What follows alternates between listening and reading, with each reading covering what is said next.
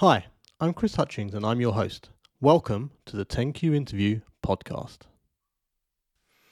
Hey everyone, in today's episode, I talked to the nicest man in marketing, Mr. Joe Glover, and that is not hyperbole, he really is. I took a lot away from this one, and I absolutely have zero doubt that you will too. If this is the first time you're here, I wish you a very, very warm welcome. I hope you enjoy this podcast. I know you will enjoy this podcast. Um, and if you do, let me know your favourite bit and Joe uh, via social media at 10Q Interview everywhere. And don't forget, most importantly, to hit that subscribe button. That would mean a great deal to me. It would also mean a great deal to me and Joe Glover, no doubt, if you share this episode far and wide. There is so much stuff in there that's of interest to many, many of you. And I'm sure that when you listen to it, you'll think of someone in particular and go, they'll love it. So let them know, give it a share. And now, on to the podcast. Joe, thank you so much for coming on. Um, I really do appreciate it. And it's humbling to meet the loveliest man in marketing, which is a great. It's a great way to be known. I'm sure we'll talk about that later. But question number one for you, sir, is you meet a stranger in a bar, coffee shop, pub, wherever, and they ask you what you do. Mm-hmm. What is it you're most likely to say to them? so the, the, the truth of the matter is, I'm usually stood there with my wife, who says that she is a biomedical scientist.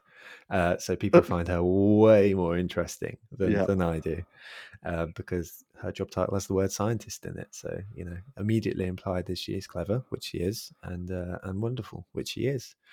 Um, in truth, if if I was to sort of describe what I do, then uh, my go-to place, even though I don't think this is representative of what we do necessarily, is I say I I run events, and then if people go, "Oh right, what kind of events?" Then I, I say I run events for marketers, and then uh, and usually that's the end of the conversation because I can see their eyes glaze over as, as as the words come out my mouth, um, and and you know there is something funny about that, isn't there? Uh, as marketers, I think what we do is either to, to the general layperson is seen as um, a little bit boring or inaccessible or dirty or whatever it is. Um, mm.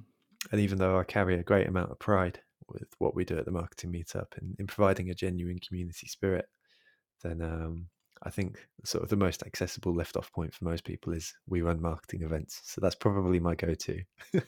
I think, I mean, I was looking into looking at it this morning. I was doing a bit of research and stuff, and I didn't quite realize the numbers that you know you and James are playing with over there. Like mm. twenty five thousand marketers is an yeah. incredible number, first and foremost. But what is even more incredible is I find that online, whenever you get any community, they, there sort of becomes this point where it starts off as a great friendly community, and then mm. it grows mm. and grows and grows. And then there always seems to be this point where it's like a tipping a tipping point where it just goes south, and yeah.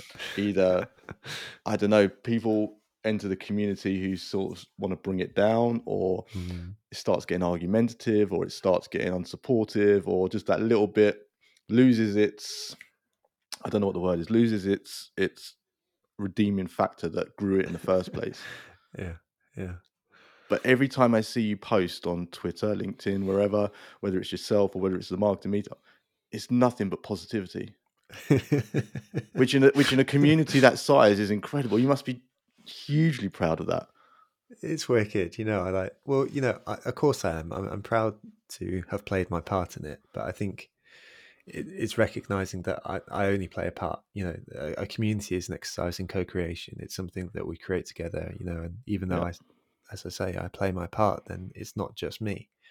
I think, as you say, though, there's also a second bit of it, which is recognizing what got us here. And as much as you know, we educate and connect folks, then actually the thing that is far more important is is this kindness element.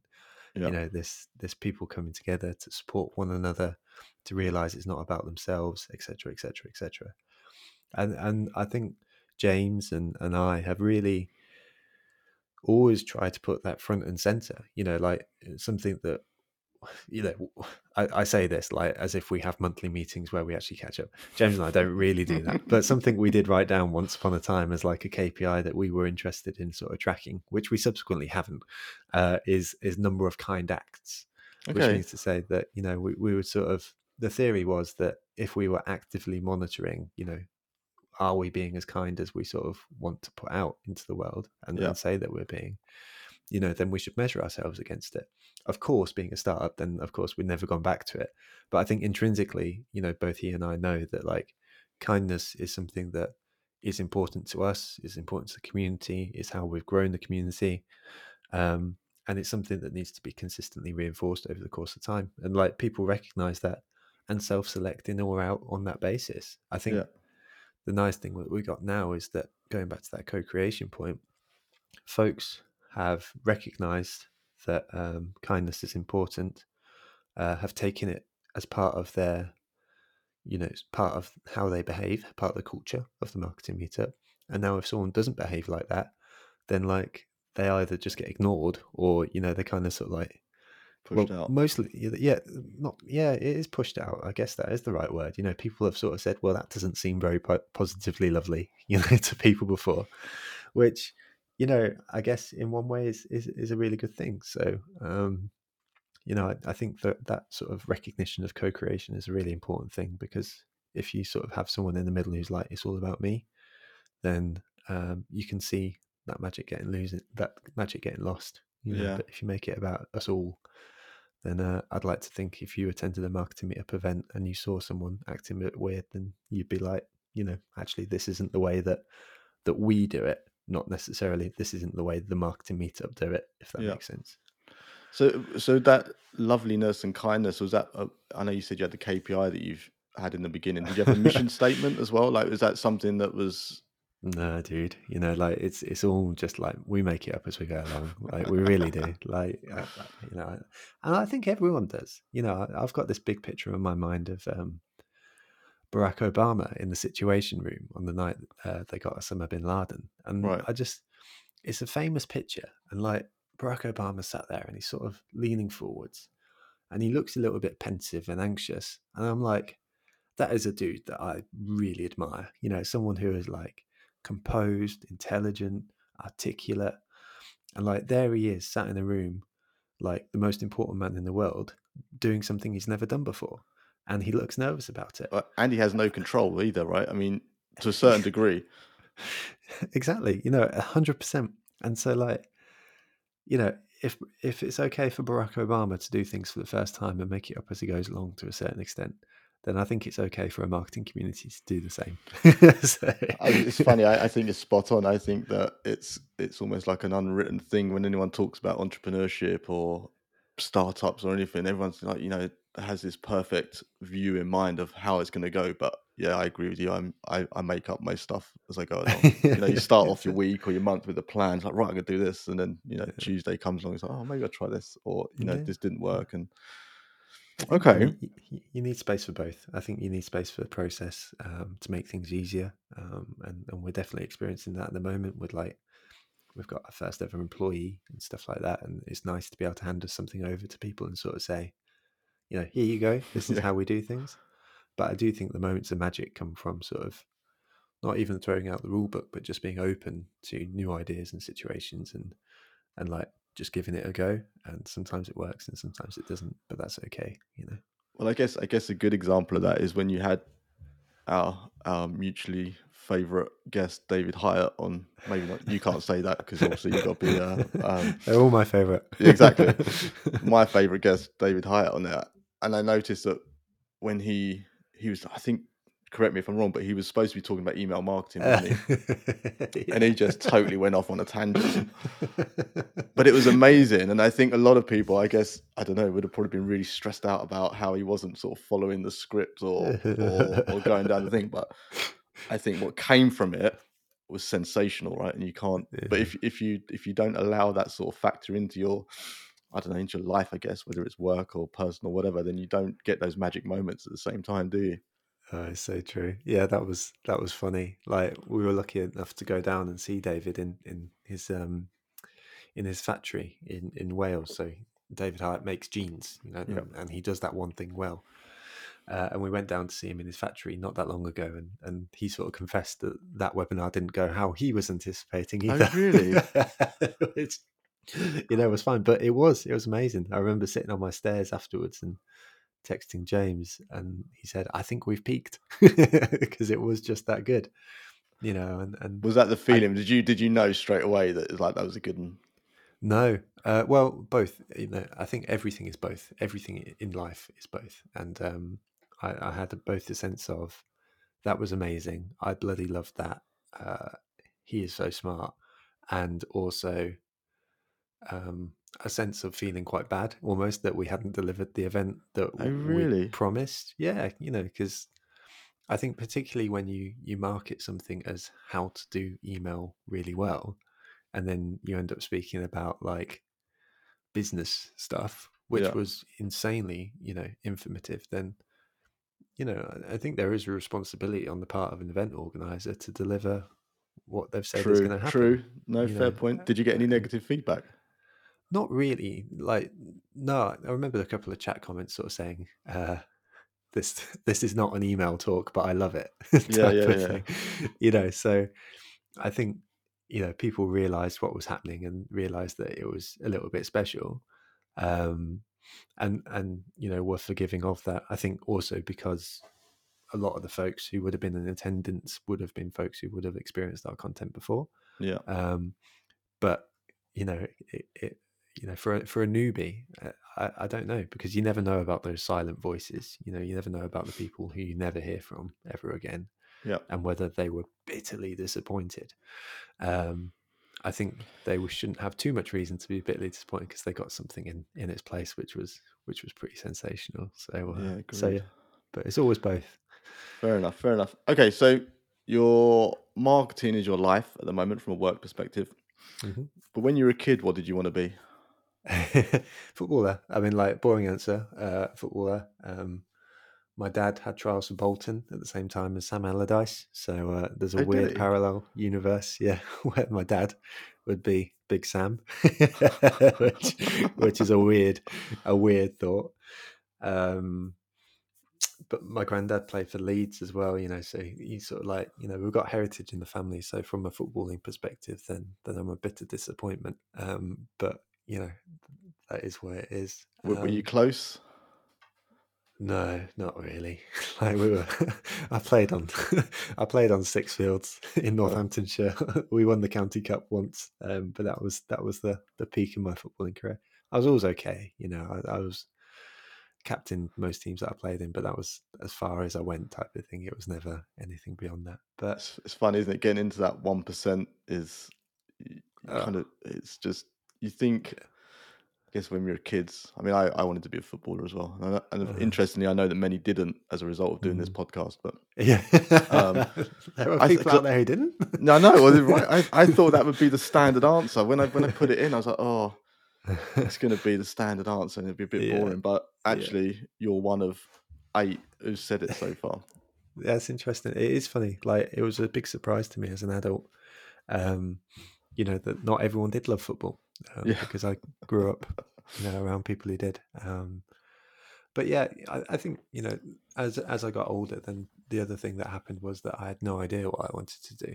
Right. Um, and that's the reason I took a business degree, you know, which was something that was just like generic enough that I yeah. could probably go into any one of a few fields. It's a big decision to make an 18 year old, isn't it? Like, you know, it is. You know, I, I know.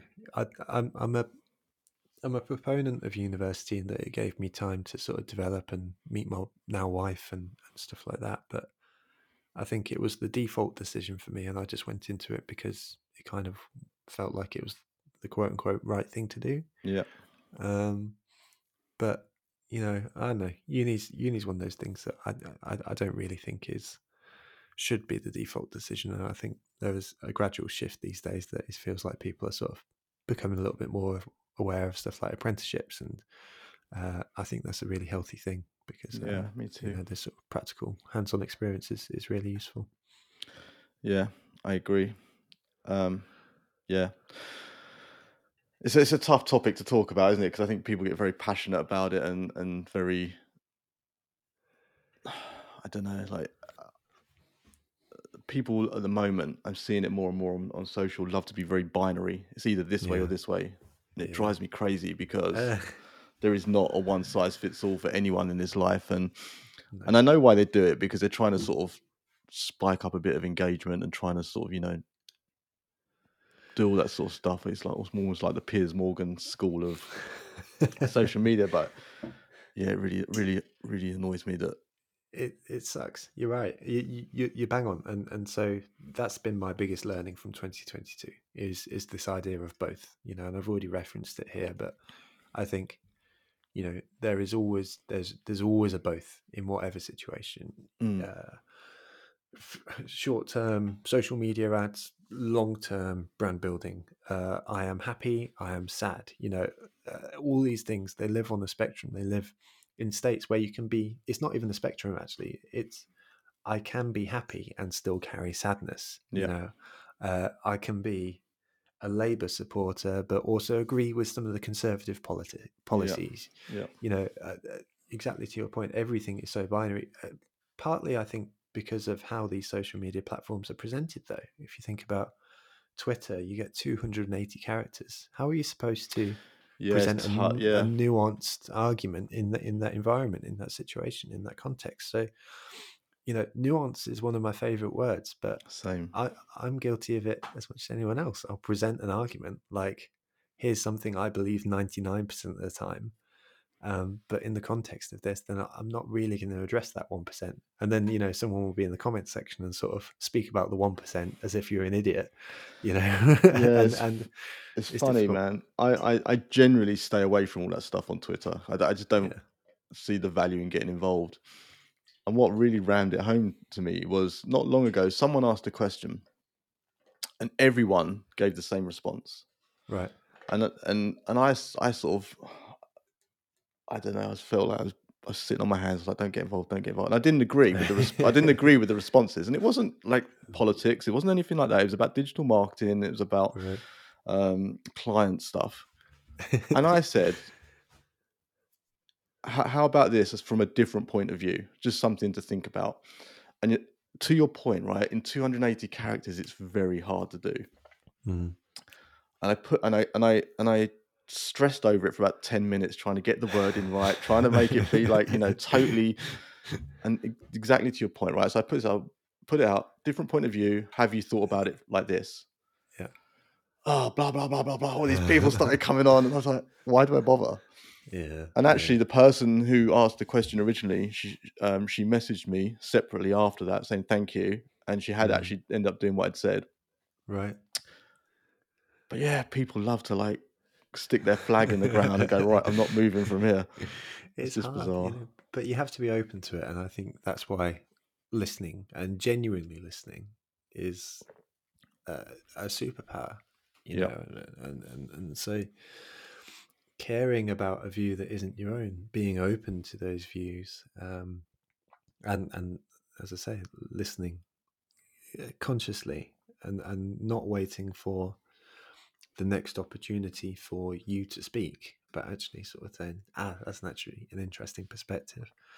But the whole system isn't isn't geared up for that because even the the nuance, the the inflections in people's voices and their body language as they go, these are rich sources of information when we're conveying and communicating. Yeah, yeah, yeah. And you lose all of that. And I'm sure, you know, if this was a proper conversation and you'd gone in and said, ah, you know, I, I really appreciate all your opinions.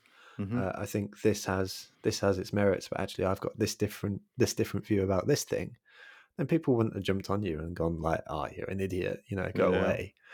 But you know, it's, it's, these platforms. So I don't know, they're geared up for that kind of dev- that sort of partisan view of the world, and and that is just what it is. Um, so I, I don't know. I don't know what the answer because I don't think any of them are geared up for change because it also increases engagement.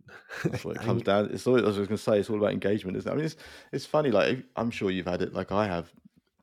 You know, depending what mood I'm in, yeah. my wife will send me a text or a WhatsApp or something, and I will read it in how I Absolutely. think she said it. And I'm like, Absolutely. What does she mean?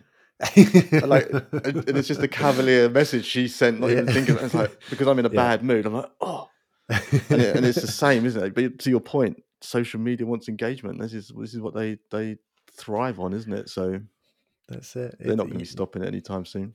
No, you're spot on, and it, I think that goes back down to what you were saying at the beginning of, of this little bit, which is you, you, can choose to engage or you can choose not to, and actually maybe the, the only power we have in this situation is is the power of choice you know and, and sort of recognizing that you have a choice to engage or you have a choice to not because it can ruin your day or but, it's a, but it's a shame isn't it? It's a shame that you, you your your only choice is not to get involved in what would be a rich conversation or a rich debate or yeah.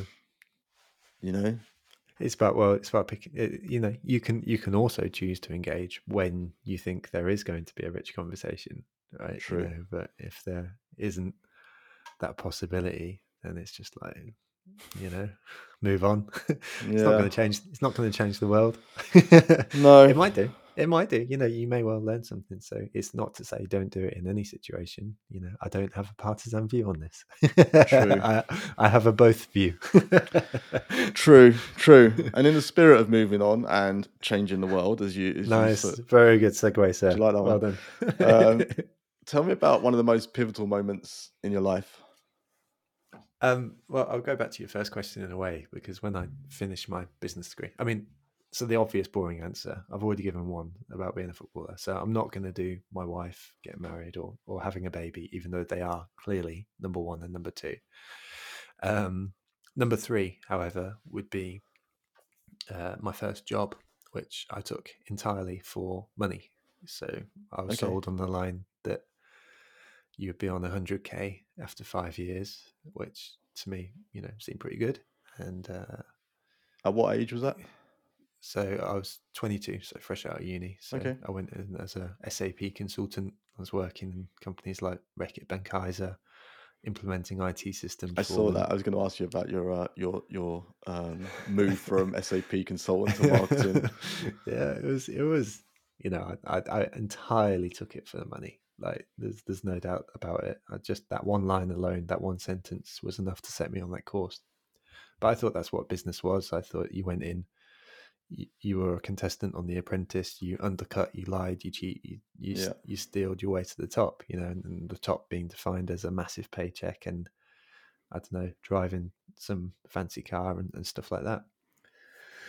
And um, you know, I, I took that job, and then I ended up doing five day weeks in the Holiday Inn in Slough, uh, and then nice. working fourteen hours uh, in the Reckitt Benckiser officing and, and, and then rinse and repeating. And it was just a horrible life. It and and that's not to cast judgment on anyone else, other than to say that it wasn't the life for me.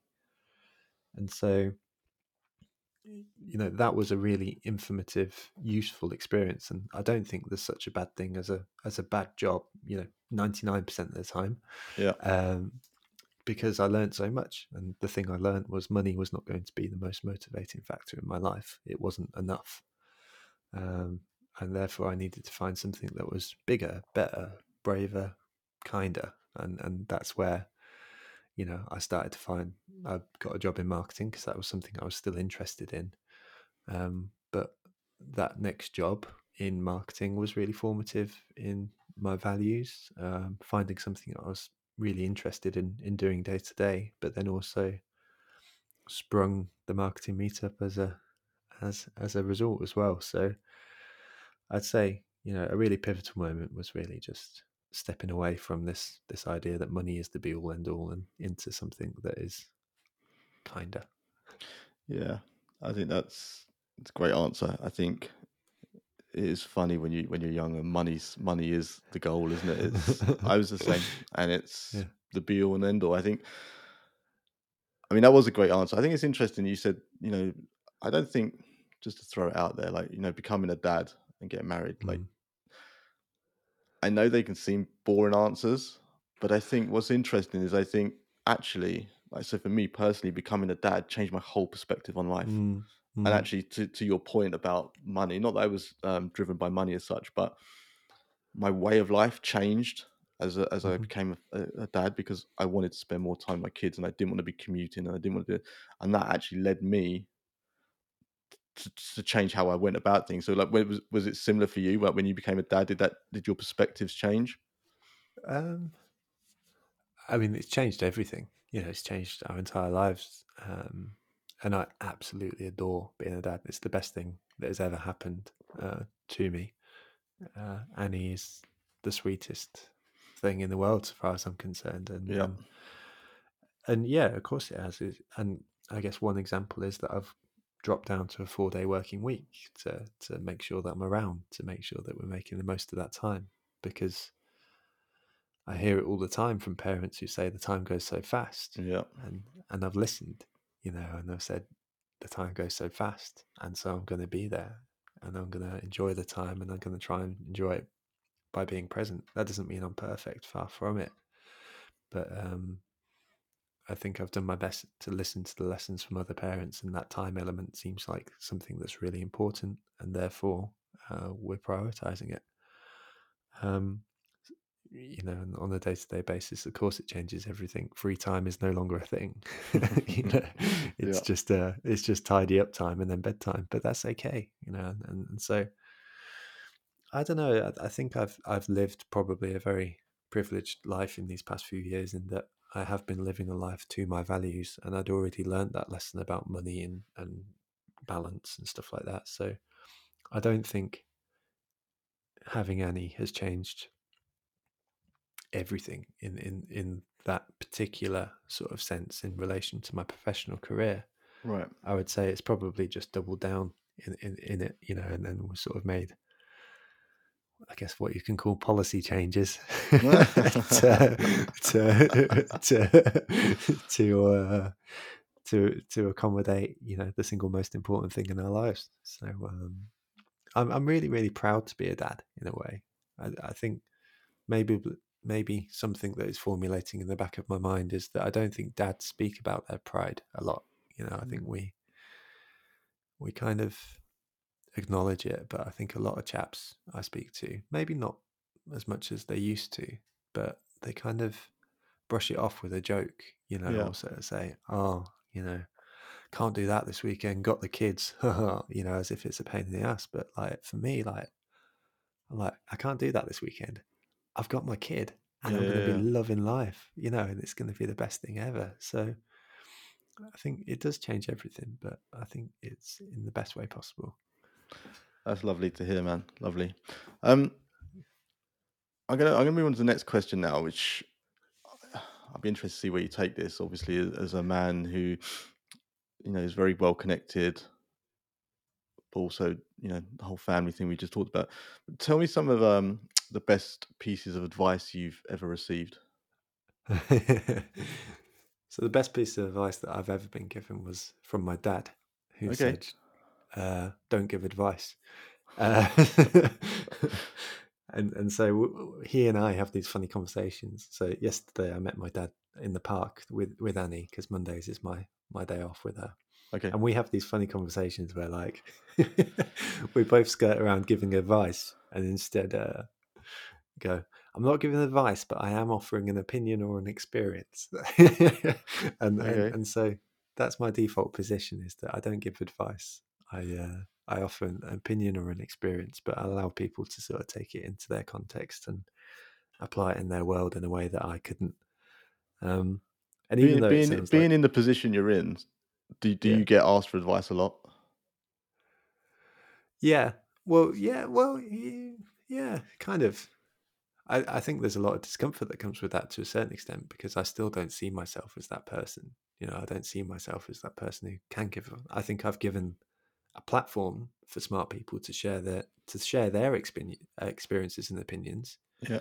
Um, but quite rarely have I sort of shared them myself beyond sort of telling my own story. I think if you actually look through my LinkedIn posts, an example, a lot of it will be framed as I did a thing Yeah. rather than here is what you should do you know so um I, ho- I hope anyway i hope that comes through so um I You think know, you've been a bit modest though, Joe. I think like I, I'm a big believer in everyone has ideas, yeah but the real value comes in the execution, right? So hmm yes, you've got some great guests, and we spoke before about some of the guests you've got coming up for season seven, which you know Mm. blew my mind. Like that doesn't happen by chance, right? That that's No. I know you, you you'll put a lot of um, weight on on the guests and whatever, but it doesn't happen by chance. And that that that the execution you got there to get from where you were in 2017, wasn't it, with your 50 guests? Yeah. Like even just getting 50 guests your first thing, that's insane, right? I mean, there'll, there'll be event people up and down the country going, I couldn't even do that with, you know, what, whatever. hmm hmm So to do that out the gate is impressive. I don't know. I, I, I mean, you're you're a lo- you're, you are a lovely guy and you are very humble, but Thanks. I mean, the execution's everything, and you've executed it unbelievably well. Yeah. Well, you know, thank you, and I'm I'm going to do better at taking compliments. So, you know, we uh, and and indeed I, as part of the we, have done things well. Um, you know, I, I think discovering a you know a tone of voice that resonated with people you know understanding and living the problem that Mhm. existed for, for for me you know for me in the first instance. And so you know being a shy introverted person at events who is scared to say hello to people Yeah, i know what that feels like and therefore i'm able to speak very clearly you know to how that feels. And there are it turns out a lot of people who feel the same. Yeah, and so actually to provide a safe place where the people can come together and, and, and do all that you know it all it all feeds from that problem. So you know we have executed well um so yeah i am proud. Out, out, of curiosity, where, where did you and James meet? uh, at a marketing meetup event so Oh, okay. i'd been i'd been running it for maybe 18 months two years before james came on the scene um and he traveled from so james lives in birmingham but he, he was working in kings lynn and uh, he traveled down specifically to come to this marketing meetup event and then over the course of time he just never went away. Uh, so, so like we became best mates and you know he he just gave and gave and gave to the community and tried to help me grow it in whatever way, way we can and and uh, over these past four years or since then then um, you know we, we we say that James is a co-founder now because the current shape of the marketing meetup is definitely down to his efforts as much as it is mine so um Where, do you think? I- uh, Where do you think it would have been if he hadn't have got involved when he did? So something that James has brought incredibly to the marketing meetup is a sense of uh, commercialism and Okay. uh, account management, and even some more strategic steps such as starting the newsletter. Um, Okay. Which, if we didn't have the newsletter, then the community would have died in, when COVID happened because nobody was going to meetup.com anymore Right. uh, which is where we're advertising our events. So um, I think the likely scenario is that it would be a lot smaller than it is now because we wouldn't have had the resources, uh, be it human or uh, advertising, to sort of put into growing the community. hmm Um, it could well have been that I would have still been working for someone else um, because it wasn't making enough money to justify me going off. And and you know, worst case scenario, even it wouldn't exist because things such as the newsletter, which was his idea in the first instance, and Right. I'd sort of gone, yeah, you know, we'll we'll probably do a newsletter at some point. he pushed for. And as I say, at the beginning of COVID, nobody was going to meetup.com, which was a platform we were really reliant on before. Yeah. But we had the newsletter, which enabled us to build the momentum straight off the bat and sort of move into this this sort of webinar and virtual space, which we couldn't do before. So, um, you know, worst case scenario, the marketing meetup wouldn't exist. Best case scenario, I'd probably still be working for someone else. So uh, I've got a lot to thank James for. Well, yes, probably, but you know, you also identified that he was worth bringing in as well. So, um, well, yeah, to a extent, although he just never gave up. Kept on turning up, kept asking me for meetings. So it was just a natural. It was just a natural thing that happened over a few years, you know, and, and so, um, yeah, he he worked his way in. He literally, and I'm not I'm not even saying that as a joke this time. He worked his way in. okay, You know, he gave and he gave and he gave without expectation of anything in return. And you know, now we're in a position where we are, and you know, we're paying me a salary and and James less of a salary, but you know, doing the bit and and um, that and you've great. employed someone. And we've employed someone, which is It's, it's funny how many times you hear that version of that story where people give and give and give and work and work and work and then end Mm. up, you know, involved in something. And I think it's Yeah. it's a skill or a trait that don't see enough of at the moment. Proactivity, dude. Yes, Proactivity yeah, is yeah. the number one. You know, everyone is busy.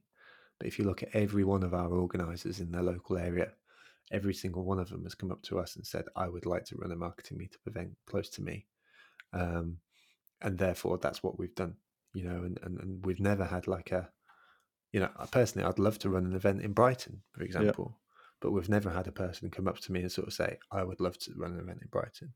And therefore, we haven't done it yet, you know. And, Well, and so- interestingly, the person I'm interviewing on the podcast this afternoon lives in Brighton. Weirdly, we So, go. I'm sure she's signed up already, but if she's not, I will um I will point point her in your direction, and uh, That's wicked. That would be a lot. that'd be of fun. kind of cool if we could make that happen. But um, yeah, that would be that would be a good result. It would.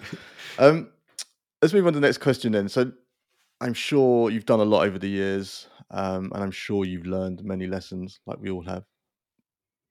But if you can, can you think about like some of the most valuable or the most impactful lessons you've learned? Yeah, I'll, I'll give the number one. Um, I can give a bunch of tactical stuff, but there isn't much point in sort of saying use ConvertKit as your ESP because like eh, that's that's not even a ninety nine percent. That's like a a thirty percent.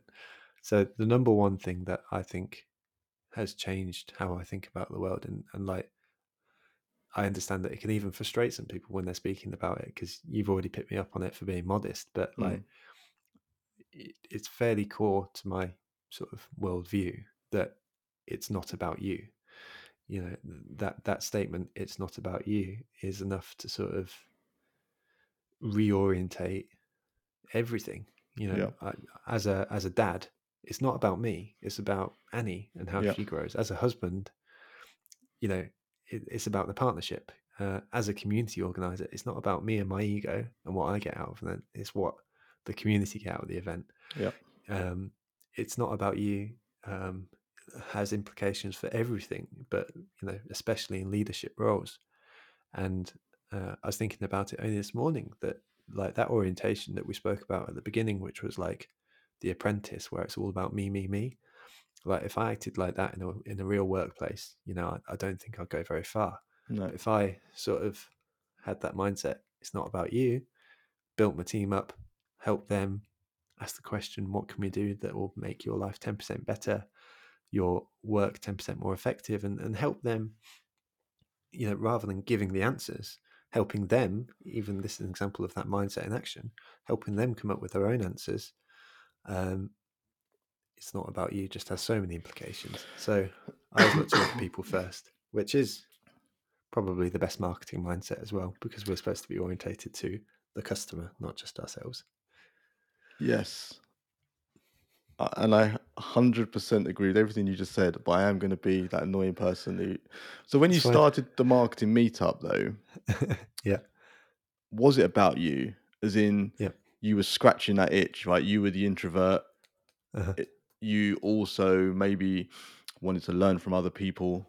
And Mhm. therefore, when you started the marketing meetup, it was a way of solving that, both those Mhm. issues. Yeah, for sure. So, So when, so when does is- it go from being right? It's about me and my my issues and my thoughts to then Yep. being right. Okay, no, it's not.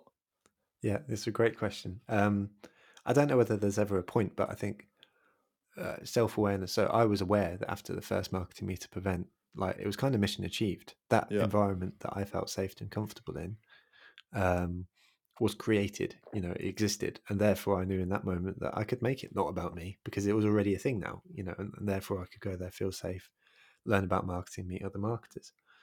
And so there was quite an intrinsic point where it was just like, yep, you know, all good. And I asked the same question to Mark Ritson uh, not that long ago because um, he always speaks about market orientation, right? You know, he sort Mhm. of says, do what you do uh, to help the people in the market. And the question I asked him was, is there like a founder's prerogative to look past, you know, the needs of the market and actually just recognize it for yourself? Yeah, And and he said, yeah, you know, absolutely. But he said, the next thing you do after you've done a thing is to then validate it externally yeah, you know and so whether it's through you know research or whatever it may be, then then you know there is that external validation. So I don't think there's ever like a point that is going to say, you know what, for the first ten days, uh, make it about you, and then on day eleven, make it about someone else. Yeah. Um, but I think you that piece of advice is really useful. But of course, there is also a both, right? You know, Yeah. because if you're not making it about someone else, or you're making it about someone else all the time, then that's also a hard life to live. So, you know, I posted about it last week. Compassion starts with yourself. So you do need to give yourself that time. And it's Yeah. about self awareness and, and stuff. So the both, the flip side is that, of course, you need to recognize that it's also about yourself. Yeah. Um, but I think if I live a life which is 70 30 in the favor of others, 80 20, 90 10, whatever it may be, then that skew, that skew Yeah. on my life feels like a far more productive place to be. I'm going to go a bit off script now, but you, I mean, I, I'm very much enjoying chatting to you. But you, you're you're a very wise man. I'm not sure. But you are. You speak with a lot of wisdom and a lot of um, thought and a lot of um, empathy and a lot of like. It's rare in this day and age, right, for someone to be. I mean, I, how old are you? The- 30. Yeah, see that, that that's you, you speak very well for, and that's not young, that's not old, but I'm just and I'm being very general generalizing. But like, have, have you always been wise? Is it something you've learned? Is it something? is it something you've I don't know adopted or thought about or grown into? Am I making you really uncomfortable by saying you're wise No, man? uh, uh, yeah, I, I don't know whether I can directly answer the question. Have I always been a wise man?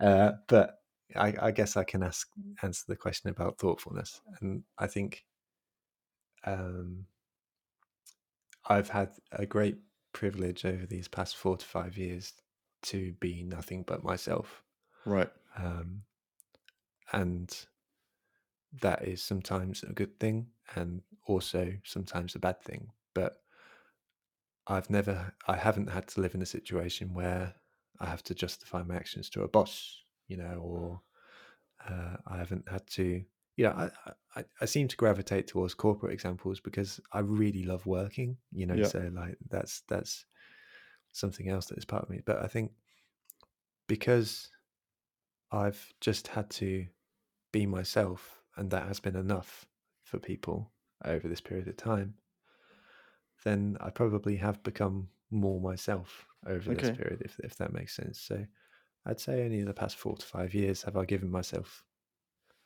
permission to to to, to think this way. But I think this also speaks to the environment that you create here, you know, with this podcast. You know, you give folks the space to articulate these thoughts and, and then they can. Yeah. Now if we're if we're at a dinner dinner party or a loud conference room or something like that, then I don't think I'd be as comfortable sort of explaining these things. You know, we're 54 minutes into chatting, you know, and if you've got a 30 second thing, I was at an event the other day and like someone introduced me to another person. Going back to your first question about how you introduce yourself, and I said, well, I run events for marketers, and their eyes glazed over, and then they walked off. Yeah. you know, and, and this was two, three weeks ago. Um, which means to say that I'm aware that some people hold me with some degree of, um, you know, reverence, if that's the right word, or, or or whatever it is. But the truth is, it's all context dependent as well. So Yeah. so yeah, I've always always been myself, but last four to five years, I guess I've been given a playing field in which I can be more myself, which has been really lovely, and it's nice that people have resonated with that too. No, it is. I mean, you just, it, you know, you have your brand about loveliness, kindness, and the rest of it. And, you know, sometimes we all have brand messages that we put out there that aren't always aligned with, you know, how we feel. And especially if we work Mm. for other companies. Um, so it's just, no, it's, um, it's an amazing to, I don't know, to see behind the curtain. Actually, no, you do walk the walk. But I'll Well, stop you know, making you. uh, Uh, go on. No, I'll I'll interrupt there, which is that like there is there is another side, right? So one of my greatest fears with being myself is that I am aware that I present to the world a certain version of myself you know, that I am 99% of the time. Yeah. You know, but there is that 1%, like every other human being, where like I can be a dick, you know, and I can be an idiot and I walk into things and stuff like that and, you know, all that sort of stuff, you know, and, and, you know, that is part of my personality too. It, it, but just like every other human being, particularly as they present themselves on social media, I, choose not to sort of display that stuff. And there is probably quite a lot of fear Yeah. you know that one day that bit could be exposed you know as that one percent And the cancel like- crowd come come knocking.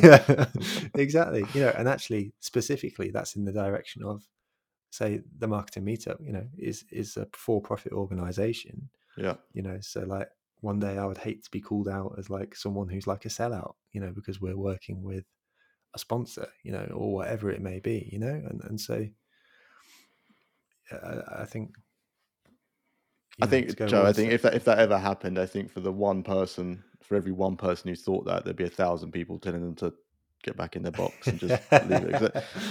I- mean, you see a lot. Like, I mean, I saw. I can't remember who it was recently. They, they were moaning about how they'd monetized their podcast, Mm. and who was it? It's going to bug me. But they came back and were like, I don't make this content, yeah you know, just to entertain you. I have to feed my kids and my family, and like. I don't know. It's, it's That's a strange thing that a lot of people, some people do have issue with, but you know, I think at some point you earn the right to to make a living out of it, right? I mean, you can't just. You'd hope so. You'd hope so. Yeah. Um, I'm aware that you've obviously made a lot of decisions in your life, you know, personal, professional, Mhm. whatever, whatever. But and I'm kind of conscious that you might say something you've already said. But what's what's one of the best decisions you've ever made? Oh.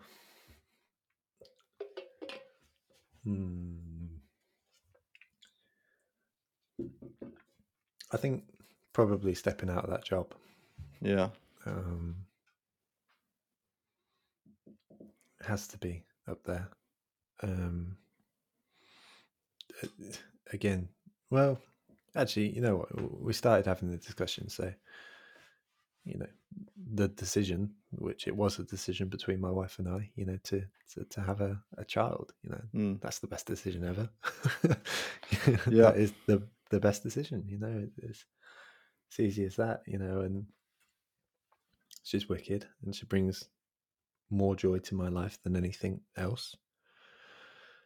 And there are a series of decisions around that elsewhere, which has facilitated making that a really great experience. Um, that is largely free of, of worry and concern, and Yep. you know, able to give a fuller version of myself to her for a more amount of time as well, which is another important variable. So, yeah, there's a series of series of decisions that have led us to a place which is family life is just happy. Do you know, what? I, I I I love that, and I going back to the point you made earlier about men, dads, and that sort of pride angle when it comes to family. Because I'm very much like you. I, Mm. you know, I love my girls dearly, and I love the fact I'm a dad, and and it's even more kind of ironic, sort of for the first thirty six, seven years of my life. I had no Mm. interest in being a father, and I just it was Right. wasn't even on my radar. And then and you know we go into the whole reasons why about you know meeting the one and all that jazz but now i am a dad i Mm. love it Mm. and to your point earlier like about free time going away and and and, and your role and, and what you do changes it's been and i had this conversation with another guest a couple of days ago but it's taken me time to to adjust and you know there was a little bit of resentment sounds like a strong word but i don't know what a mild form of resentment is Mhm. where my life changed and I didn't know how to, you know, I couldn't do all the things I wanted to do. Mm. But being a dad is one of the best things. It, it, like it, and I love it. And I, you know, when my wife sends me pictures or I take them out and they do that stupid thing, like you know, you get them on a video. like it's just insane that I, I sort of went through my life all this time thinking I don't want kids. Mm. It's like the, the amount of joy. And don't get me wrong, there's a lot of downsides to having kids and, and negative incidents as well. But um, like the amount of joy that little snapshot can bring you in like 10 Mhm. seconds, it's just, it's, you know, it's better than any kind of social media 100%. dopamine hit or whatever. Like it's just, but it's interesting to your point. I, I don't think many men do speak about it like that. No, it's weird, isn't it? Like yeah. I remember, I remember reading. So I was gifted a um, "You're Going to Become a Dad" book okay. when I I first got it, and like it was written by the the then editor of uh, Men's Health magazine, which is not a great place to start.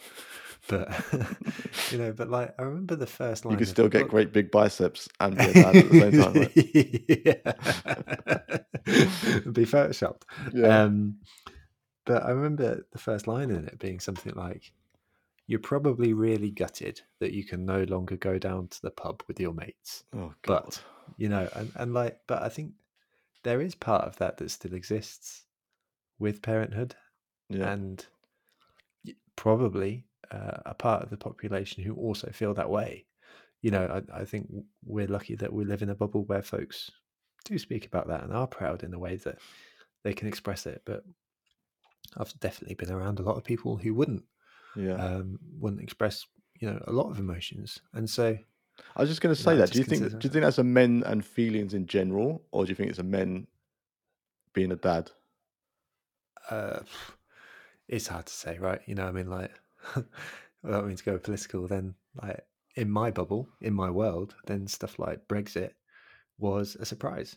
Yeah, you know, um, which means to say that everyone around me uh, thought that it wasn't going to happen. You know, and and nobody I sort of surrounded myself with voted for it. You know, but fifty one percent of the population did. Yeah. Which means to say that in my bubble, I am very aware that I live in a bubble, and therefore I am surrounded with folks who sort of feel the same about emotions and expression of emotions and uh, various issues, um, right. because that's who I choose to surround myself.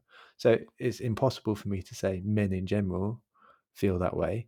I think traditionally uh, we we have been a little bit like that. I do think on a macro level things are changing, but like that could just be like in Cambridge, where yeah. I live, you know, where where blokes are more willing to speak about it or what, you know. But I don't know. I speak to, you know, I speak to my dad, you know, who's actually very good at sort of saying "I love you," which is really really nice. Okay. You know, but like I introduced hugs to my to my in-laws family as a, wow. as a thing, you know, and so we're not, you know, there's there's there's just people out there who think differently than you yeah. do. You know, yeah. uh, probably again, it sounds very boring, but you go back down to that both. You know, people are unique, you know, and, and there are people who feel comfortable and there are people who don't. And it's actually not to say that one is better than the other. I've got an opinion yeah. that it's better to express it. And I've not advice.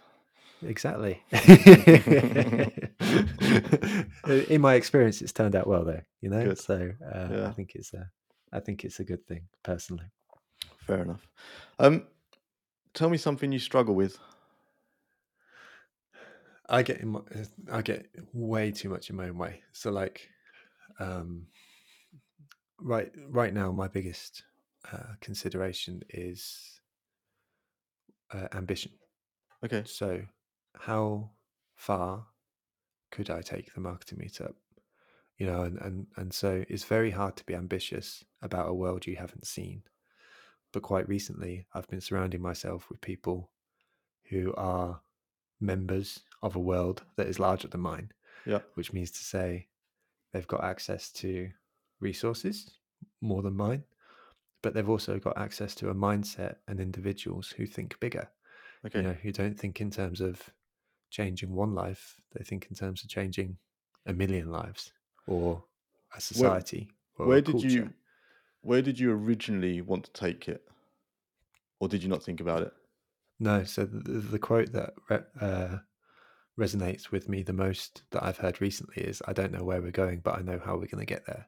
Okay. Um, and and so I knew that we would get there through kindness uh, yeah. And looking after each other and a sense of community. Um, and in a way, you know, you look at NASA uh, NASA has to boldly go. Yeah. But they also had to reach the moon by the end of the decade. Yeah. And like something we've never really had at the marketing meetup is uh, to reach the moon. You know, that statement of we would like to do this. And so something I've been considering recently is what if? What if I chose to dedicate my mind, my attention, my energy, you know, the platform that we have in the direction of a specific change that can have an impact beyond the moment uh, and into the lives of, you know, tens of thousands, hundreds of thousands, millions. You know, is that within me and my capabilities? Yeah. And Boris Johnson's prime minister, so I think it probably is. So, um, you know, so there is a big part of me which is like the thing that I struggled with is like getting in my own way and like, can I? Why? Why should I be so bold to have such an ambition? Why? Why shouldn't Uh, you? Well, why shouldn't I? Indeed, but you know, well, I'll tell you why I shouldn't because I've got this thing in my mind which is like, I don't want to be seen as arrogant, you know, and it's like, you know, there is part of me which ambition is associated with arrogance. It's you know. interesting. I thought you were going to say some sort of derivative of imposter syndrome, No, but you no, flipped like, the other side. You went, okay, so why, why, why would So- people so- think you're arrogant though? so this is the one percent, right? Yeah. You know, I I believe in myself. I, I believe in myself and my ability to deliver. Yeah. I think we do good things. I think we help people. I think what we do is is really good in the world. But actually saying it out loud, admitting, you know, that we're doing a good thing and it's really valuable. Like in school, if you did something good, somebody would say, "Oh, you're a boffin," True. Uh, and, and and the response would have to be in return, "No, I'm not. I'm not a boffin. I'm like you. You know, I'm I'm, I'm like you, or I'm, I'm not a boffin. I'm not good." So but like, the- let me let me interrupt you there, right? So, but you have a very engaged community who love what you do, Mm. And if I ask that same question to the community about Mm.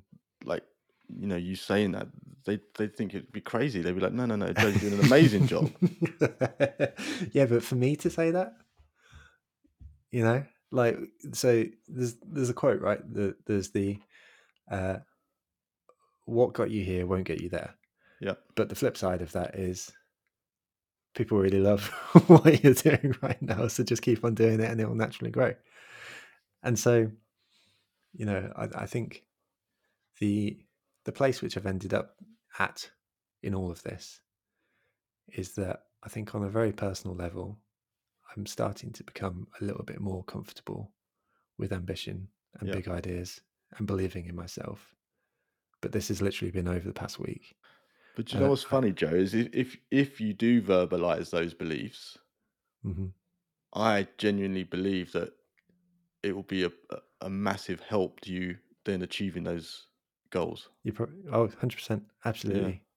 Like, because right now, the question you asked was, what do, what do I struggle with? I Yeah, yeah. struggle with getting in my own way, which Mm. means to say, if I can work past this belief, someone asked me a great question the other day, which was, if you didn't believe the thing that you do believe, you know, what would you be doing today, and what would that look like in five years?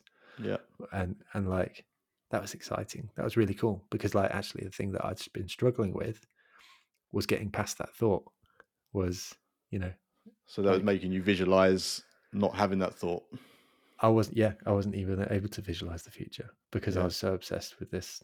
Right now i'm in this conflict. But i know it's it, it's a weird and interesting state in that i've had similar thoughts in the past about pricing of the marketing meetup i've had similar problems with sending a contract to people because i Yeah. thought it might be taken and i've worked past those and you know now it's not even a thing Yeah. so i kind of know that right now you know the thing that i feel today we had this interview in a year 18 months it'll be like oh yeah that thing nah it's all right yeah, you know i feel it's funny. It's funny how we do that as humans, isn't it? And I was talking to somebody the other day about looking back on things that we were worried about two, three years ago that at the Yeah. time seemed like the biggest thing in the world, and That's it. then you think "Oh, you can't even remember it now. It's No, no, no. But you know, I think it's about recognizing that every one of these things is a journey and a process, and you work your way through, yeah, and then uh, and then you come out the other side if you want to.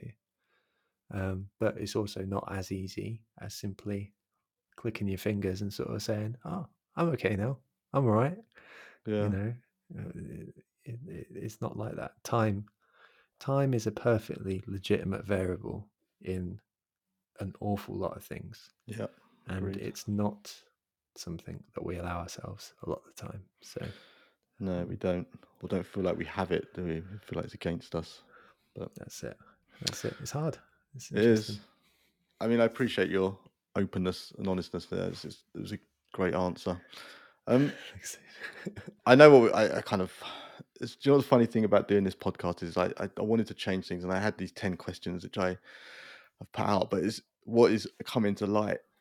excuse me, is of the ten sort of people I've interviewed so far. Is there's so much crossover in the questions, right. and I think I'm going to have to review what those 10 questions are because my next question is about perception of you and, and do you think that people's perception of you is accurate Right. Interesting. Yeah. Well, yeah, we we covered elements of it. I I, I do. I, would like to think that it it is. But as with everything else we've said so far, then I'm a nuanced human like any other one, you know, yeah. and, and some folks would have experienced only positive stuff uh, coming from me, and you know, like any other human, then sometimes I don't have good days, and yeah. that's okay. You know, so I think, uh, like anyone who chooses to engage in social media, then there is a view on the world. But I'm I'm sure if you ask my wife, it wouldn't be a very different. No, but, you know, it, there, there there'll be a broader picture than you know what most people would experience. So it, it's uh, it's acknowledging that there's, there's always more. I think there's a lot to be said. So, I, so uh, in my research into you, like, I mean, uh, and if you're not redoing this, I'm, you know, we can cut this out if you want to. But mm-hmm, mm-hmm. I, so you, you're your marketing company. Are you still doing that empath marketing? Empath, yeah, yeah, yeah, yeah. Like, I think it says a lot that that's what you called it. It says a lot. well, it was it was named after my mum. Um, so okay. there's this story, like, so I went into um, I went in, uh, you know, I was, I was 12 or 13, something like that. And it was a warm summer's day, and I walked into the kitchen and I found my mum crying. Okay. You know, she was stood in the kitchen, she was crying, and the radio was on in the background. And playing on the radio was the London Marathon. and uh, I said, you know, Mum, you know, why are you crying? And she said, they're just they're just trying so hard. and, uh, and so it was just such, such a lovely thing. So like my mom is is you know the empath, right? Know, is that you know, and so if I've got ten percent of my mum, then you know I know that I'm on my way to being probably a slightly more empathetic human than than than the average the average yeah. bod.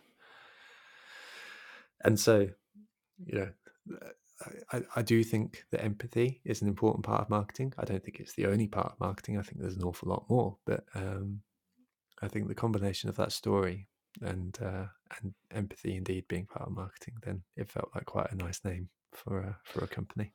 No, it is, and I think you've got far more than ten percent just from just from what I see in general on a day to day basis, and just chatting to you now is yeah, it's um, yeah, there's obviously a lot of empathy in your thought process, which I think that you don't see every day from a lot of people. And I think that it's a highly, it's something I've struggled with for years, and I'll be very open about that. And and but it's something that I'm aware that I struggle with, and as a result, I try to be more empathetic. What have you struggled with? Um, I don't know. I think just little things like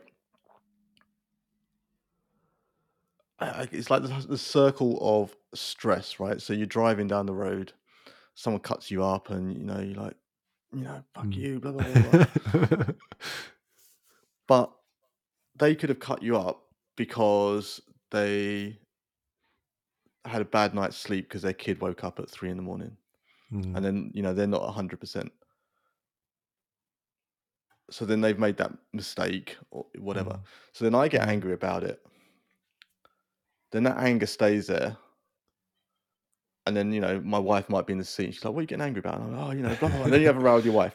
So then you go home and then it becomes this circle of thing where what I'm what I'm trying to do now is um oh, what was the guy's podcast? Have you heard of Rangan Chatterjee? I'm sure you have. You I, have heard the name. I haven't listened to. I haven't okay, so he he did this podcast about happiness and about um, happiness heroes, and he, and he puts these people as someone who you look at that person who cut you up differently, right? So Yeah. instead of getting angry, you make them your happiness hero, and you say Mhm. they have probably cut me up because they had a bad night's sleep with their kid. Mhm. And and so what I struggle with, the shorter answer to your question, is reframing how I look at things. And and Mm. And empathy for me is not necessarily thinking about why that person did it. It's just reacting to that person's thing. Yeah. And it's something that I've looked back on in, in form, you know, for my life. I think, oh, why did I not adapt that earlier? Like, and it, it- it's a knowledge thing, right? You don't know what you don't know, Mm. and but I'm trying harder now to be more empathetic and think about things like, so you know, if my kid is in a bad mood, Mhm. like it took me a long time. I still suffered. I'm God, I'm far from a perfect parent, but nine times out of ten, it's because she's tired or they're Mm. tired. One of them. Um, you know, likewise, if my wife's in a bad mood, like what? Why is it? Like, is it something Yeah. I've done? Is it just the And the thing is, if you don't identify these things, they, they come into this circle where it just gets worse and worse and worse and worse, and you end up not talking Mm. because it's like what, what started out this little thing that was just because of some stupid reason Mhm. evolved into this whole thing. But it, it's something that I'm trying to work harder at. That I, and I think empathy is kind of the root of, you know, a lot, a lot of good in life. I think if you can get a handle on it, because that that circle, excuse me, evolves not just in your in your family, right? So if that person then Mm. cuts me up and I stop effing and blinding at them, then they Yeah. start effing and blinding at me. Then they go home to Yeah. their husband or wife or whatever. Yeah. And it just grows, grows and grows and grows, and it's insane. and I think that if everyone, I'll share you a link with that that podcast. It's quite an interesting listen. Mm, mm. Well, Um, it sounds it sounds like you know it, it- it's interesting you use a circle in a way because I guess in a sense you can you can kind of see it as you know a, circle in the middle of a series of ripples, right? You know, and Yeah. every one of those is a circle. So your circle is on the inside, but you know there are a series that surround it as well, which uh, Yeah, is interesting. But I, I think you know hats off to you in a way though because to have the awareness of that, you know, to have learned that, you know, you, you said about you don't know what you know, don't know, but Yeah. but now you know, then you, you're doing something about it, right? And it's again going back to time, you know, you you you flex that muscle, you build that muscle, and over the course of time, then if it's a character trait that you see as desirable, then um, then it becomes part of you, which is Yeah. which is wicked, you know. no, so- it's true. And you know what? That that's I love content, right? Whether it's podcasts, whether it's blog posts, whether it's TV, whatever. And I feel like there's just so much to learn Mm, now. mm. And you know, that's uh, that's not me sort of blaming. Sort of, I mean, I'm 43 now, and it's that that stuff wasn't around when I was in my 20s. yeah. It just wasn't a thing, right? So I love consuming. I, lo- I mean, I listen, I listen to podcasts all the time, and uh, I would say that they've probably had the biggest impact on the learnings I've had over the last five years by by a mile. Mm. And yeah, I think it's great. But yeah, I didn't know I didn't know half the stuff. I know it could be nutrition, it could be fitness, it could be parenting, it could be empathy, happiness. Like all this stuff is mm. just you know you can learn whatever you want to learn. Like you know, YouTube is amazing to me. I, I think it's it's incredible. But That's it. yeah, it's a it's a it's a good if you want to be I don't know self development. If you want to be into that, then there, there's plenty of stuff out there for you to Hundred percent. It's about curation, isn't it? And, Yeah. And like, I think with that, there's also a requirement as as a as a reader, as a watcher, as a listener to um to evaluate. You know, and and, and I think Rory Sutherland says we've we've got the uh, the Library of Alexandria at our, our fingertips right Yeah. now. You know, in, in our phones, but actually, part of the responsibility these days is less about um, finding information as much as it is curating and evaluating um, Yeah. and sort of saying I want to take this as part of my life so it's uh, it's working Yeah, I mean, that is the that's the downside as well. Unfortunately, is I mean, on my bedside table upstairs, I've got a pile of books like this that I know I want to read, but just finding the time to do so is just it's impossible. But yeah, you need to get a dog. Take it for dog walks. Uh, yes, and then podcasts and audio audio books. I don't read at all. It's just uh, just audio books. And, do you? Uh, okay. And podcast. Yeah. So that's that's, uh, that's my listening time. So yeah, I, I just anyway. I, I've just got into Blinkist. Or I say nice. just into. I'm trying yeah, it. Yeah. Yeah, I, I, I dislike it on one hand because I feel like it's it's not taking everything, but on the other hand, yeah. there are many books out there which could be blog posts or whatever. But I, you know, I think a nice way to use that, almost think of it like the marketing life cycle. You know, you can you can do Blinkist for the awareness and consideration stages, and and use it as like your seed for like whether you want to discover that book more and then actually purchase it. If uh... I, and that is exactly what I do. I if yeah. I feel like if it's good and I've learned something, I feel like the right thing to do is buy the person's book as well. Otherwise, it's yeah, I feel like nice. it's a bit like cheating. Yeah, good on you. My um, fell off the other day, so that's why they're all over there. So. Oh wow! I don't even read them. Stupid, but, uh, but anyway, we digress. we do. Right. Next question. Um, tell me something you're really passionate about. Um, so with that conversation about kindness, then I uh, about ambition, sorry. Then the conclusion I came to is really then if I can live a life where um, where my impact or legacy, uh, whether it is known or unknown uh, by the person that that was my contribution, is that their workplace is a little bit more kind. Okay. Um, then I feel like that is a life well lived. Um, have you had anyone tell you that so far that you've had that impact anywhere? I get lovely messages most days oh, now. Oh, do you? Which That's is good. Pretty good. Um, and uh, maybe not using the word kindness, but certainly saying that it improved their life just a bit. Wow. Which is pretty cool. Um, and so I mean, that, that yeah. must be amazing to receive those messages, no? It is, of course, it is, and you you just need to you need to do your best to take it in. You know, because I, I can remember one bad conversation that I had six months ago with a dude, and that's that's the thing that runs through my mind far more than mm.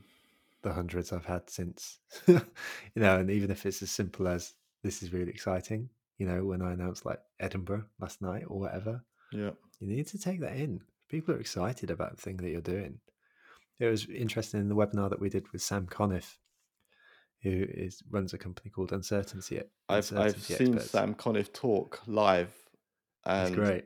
I halfway through his talk, I was on Amazon buying Be More Pirate.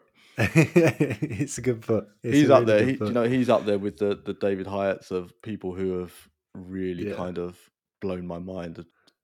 Insane. Yeah, so he, he, he had smart. he was on um one of my old companies. He came and did the um he did like a keynote thing, and nice.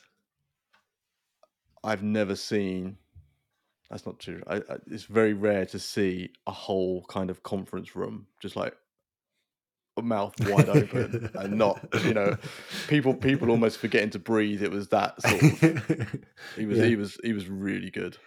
Absolutely. He, he's smart as anything you know you look at some people and you're like i just couldn't do what you're doing right now and, yeah. and he's definitely one of them.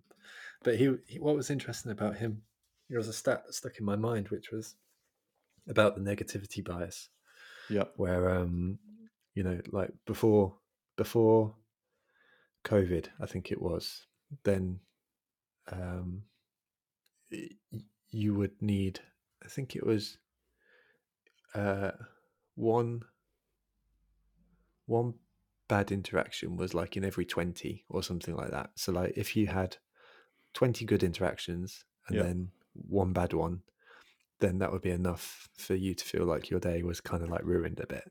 Yeah. Um, I'm paraphrasing here, so like I'm probably butchering it as well. But um, but he said over COVID, what happened is that like it was just interesting that like some scientists did some experiments and um, That's a very general way of putting it. And uh, your wife's sitting that... in the other room going, uh, crying. Some um, scientists, yeah. yeah. Uh, found that it was one in every 200, which means to say that like we became far less resilient, far more open to like these negative things. And if you had 200 good interactions and one bad one, then you would have that same reaction of negativity, that feeling of negativity. Wow. Um, which means to say more and more we're wired to notice the negative and not yeah. focus on the positive. And so, going back to your question, my biggest challenge right now is well, one of my challenges right now is is recognizing the 200 and blocking out the one yeah. because like any other human being then uh, i will focus on the one and, and do you know uh, what maybe that ties into what we were talking about earlier about the empathy mindset right that one person mm, mm. and maybe just had a row with their yeah. significant oh, other or maybe their kid had kept them up all night or maybe their boss had been a bit of a dick or whatever like that's it. And you, I mean, maybe that's the way to look at it. It's like maybe you are just who they've lashed out on. And yeah, could well be. I mean, you just never know. And, and you know, absolutely. And, and it's a far less significant part of their day, undoubtedly, than it is, you know, as part of yours. but yeah. um, it, it's an interesting thing. So, um, so, so yeah, I, you know, I, I, listened. Sorry to interrupt. I, I, listened to a podcast the other day of this guy called Tim Stoddart. I don't know if you're familiar with him. No. Um, American guy, and I kind of went down this rabbit hole. So when he, I followed him on Twitter and, and whatever, and he tweeted yesterday this thing about an underrated business tip, which I thought was mm-hmm. really good. And it said, underrated business tip: never burn bridges with anyone. Um, rude employer, politely quit. Rude customer, politely refund them. Rude client, politely end mm. your arrangement returning their negative energy won't help you. Just move mm. on. Mm. And I and I liked it because I was like, yes, that negative, and it comes back to that ripple thing you talked about the negative energy. Like, yeah, it's just the way you said returning the negative energy won't help you. Yeah. And I know it's easy yeah. just to say, "I'll oh, just move on," but mm. it's, it's, not, it's not, easy. No, no. it, of course it is. You know, but it's not easy, and it takes that sort of biting of the fist moment to go, "No, I'm not going to do it." yeah. But if you do, you know, it's it's good times. It's uh, you know, it, it, it, nobody needs it. Nobody needs the aggro in their life, and you know, as I say, for most folks, it's a far smaller part of their day than it would be yours. So yeah, if that's the case. Unless well, that's really, the downside, really isn't it? It's like is, is someone could type out a, a, totally off the cuff message or tweet or whatever, like, and they won't even be thinking about it two seconds later. Well, I tell you what. I mean, to give you an example, then you know, I've I've acknowledged in this chat that some people sort of put me on the pedestal, which I haven't asked for, but you know, some people do. Mm-hmm. But the other day, I had a lad from school uh, get in touch, and I wouldn't describe this lad as a bully, but what I would say was he was quite a, a snide person. So you would say something, and you know he'd give you the side eye, or he'd look for the opportunity to sort of cut you down, or, or whatever it may be.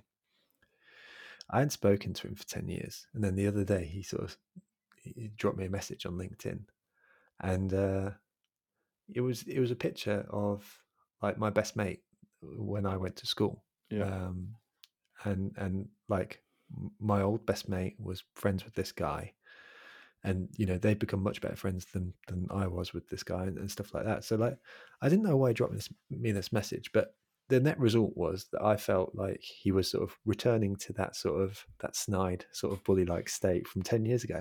And even as a thirty year old dad, I still went in on myself. You know, I still sort of went, oh, you know, and sort of gave some shit shit reply. The net result was that like for the next two days i was massively overthinking this and like you know i just had a horrible time. Anyway it happened again the other day like like two weeks later um, a different guy but from the same crew got in touch and sort of said you know sending pictures of my old best mate in the pub you know just being a bit weird. And like the result of all of this was i just blocked them you know what like even though it was my best friend from school mm. you know this group of lads i just decided to block them and I felt so much better afterwards because like they were just out of my life. You know, they weren't adding a negative, uh, a positive impact on my life. They were having a negative impact on my life. It was in that moment that just sort of took something which some people would overthink, but it was just like, yeah, fuck it, you know, I'm doing it. I'm, I'm just going to block them, and I did. Yeah. And life moved on. And so, if you can't, if you can't just move past it because something is sort of intruding on your life, then there's Yeah. also ways and means about sort of, sort of moving past this thing. And and I think you have to be a little bit ruthless, really, because I think there's so many opportunities to ruin your day, to find negativity, that actually protecting your positivity and protecting your mental well-being is paramount absolutely paramount in this Yeah. world especially as it is today Yeah, I and agree. so it might be hard but uh, it's worth doing Yeah. I'm kind of really curious. I'm curious why they were doing it, but I'm not going to sort of pull at that thread Oh, and, no, and, no, relive just- it. But just lads down the pub you know but like I, I don't need it I've got better things in my life you know so fuck it right, moving swiftly on, and the last question of the day for you, Mr. Glover. Um, Mhm. when you think about the future, what do you see? More children. I do, okay. yeah. Well, we- we've only got one, and we're still relatively young as parents, so um, you know that's that's that's the main thing. I don't know. In truth, you know, we've got a few exciting conversations going on right now, and I think there's a few things that have happened recently. Um, I've turned thirty, which I know doesn't sound old to some people, but you know, it's it's an inflection point for sure. Oh, 100%, man. I Um, remember when I think when I turned 30, I don't think I left the house for two days. Drew the curtain. so there's that going on. Um, I would say there is a broadening of my ambition um, into what would happen if I allowed myself to think about societal, cultural change. Um, On that, you, have you ever have you ever thought of putting it out as a question to your community? Um, I think I'd like to get further down the line with it. I'd like to formulate my thoughts more before Okay. sort of because I, I think it's too general, you know. Otherwise, you know, I'm like just wondering if I- that if they if they would help you get over the line of that thought process. maybe, yeah, certainly. I mean, you know, there might be something which is sort of like Or they might not. I am. well, maybe you know, I am thinking that I would like to be the person who makes your workplace, or I am the person who would like to be behind the drive to make your workplace the kind of place to be. Mm. You know, and and and you know, there's an arrogance that comes with that that I'm still very uncomfortable with. But it may well be that they come back and say, you know what, that sounds cool. You know, I'm happy to be on that journey, and and if, if that's great, then it may well be. Um, but I, I think that's the second element, and then the third element was like I'm having conversations these days. Doors are opening because of the impact of the marketing meetup into these worlds, which means that this impact could realistically happen. Okay. you know, and, and um, I, I, th- I definitely. So you know, I was having this conversation with my dad yesterday, and he said, you know, uh, never leave behind the people that got you to this place. And so Yeah. something I've definitely got in mind is that this doesn't change. You know, this doesn't change being a community that is special and values the individual and supports and educates and brings people together and does it all with kindness. That doesn't change. But is there also a route to my personal impact being large and not not just large but impactful? Impact is the word, you know, and, and so um I don't know. I guess I'm dreaming of a current where I'm learning the lessons that will help me build a future that helps change people's lives meaningfully. Wow. That seems a very fitting place to end our conversation. Um, I know you talked about the marketing meetup a lot. I just I don't know if you wanted to say anything about your podcast because you've just you Uh, started started it again. Well, it's not started again. I've just, I've just. Oh, humans come first. Yeah, Uh, yeah, yeah. So that's a project between me and my mate Rich, where we just speak about marketing stuff. Uh, and if the marketing meetup is a platform for other people to share their thoughts and opinions, then I guess humans come first is is my little opportunity to do that alongside a mate in a very informal way, hmm where we we we share a view on the world that marketing is best done when it's you know really putting other human beings at the center of it, which isn't revelationary. You know, there's there's plenty of people who it's often, it's often forgotten though, Joe. I mean, I've worked in many a marketing team over the years, and it is probably rule number one. But yeah, it it in a busy office with lots going on, lots of departments, lots of whatever power battles and and like that core thing often mm-hmm. gets forgotten. Oh, that's interesting. And again, I need to recognise that and step out my bubble a little bit more. So I'm glad it's useful. yeah. But we have we have a good laugh, and you know, we look after. You know, we do like each other, but we also don't let each other get away with things. So uh, you know, it's, it, it, I, I genuinely do think it. If you like a sort of conversational podcast around marketing topics, then uh, it's worth a listen because I do think it's um, I do think it's good fun no, it is good. It is good, and I I would encourage people to check it out. Um, yes. Thanks, dude. Obviously, the marketing meetup is is the main place for you. But if anyone who's listened to this who's not heard of you and, and what you're doing, where's the best place for them to to sort of come by and say hi? Um, LinkedIn. I'm, I'm on LinkedIn way too much. I love it. I think it's great. Are you so, still doing um, your daily post?